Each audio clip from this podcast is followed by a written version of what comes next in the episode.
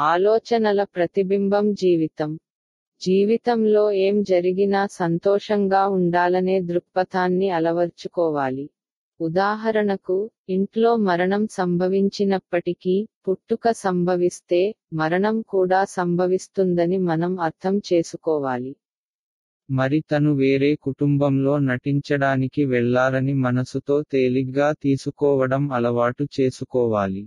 అన్ని పరిస్థితులలో వాస్తవికంగా మరియు సానుకూలంగా సంతోషంగా ఉండటం నేర్చుకున్న వ్యక్తి జీవితంలో ఎల్లప్పుడూ సంతోషంగా ఉంటాడు.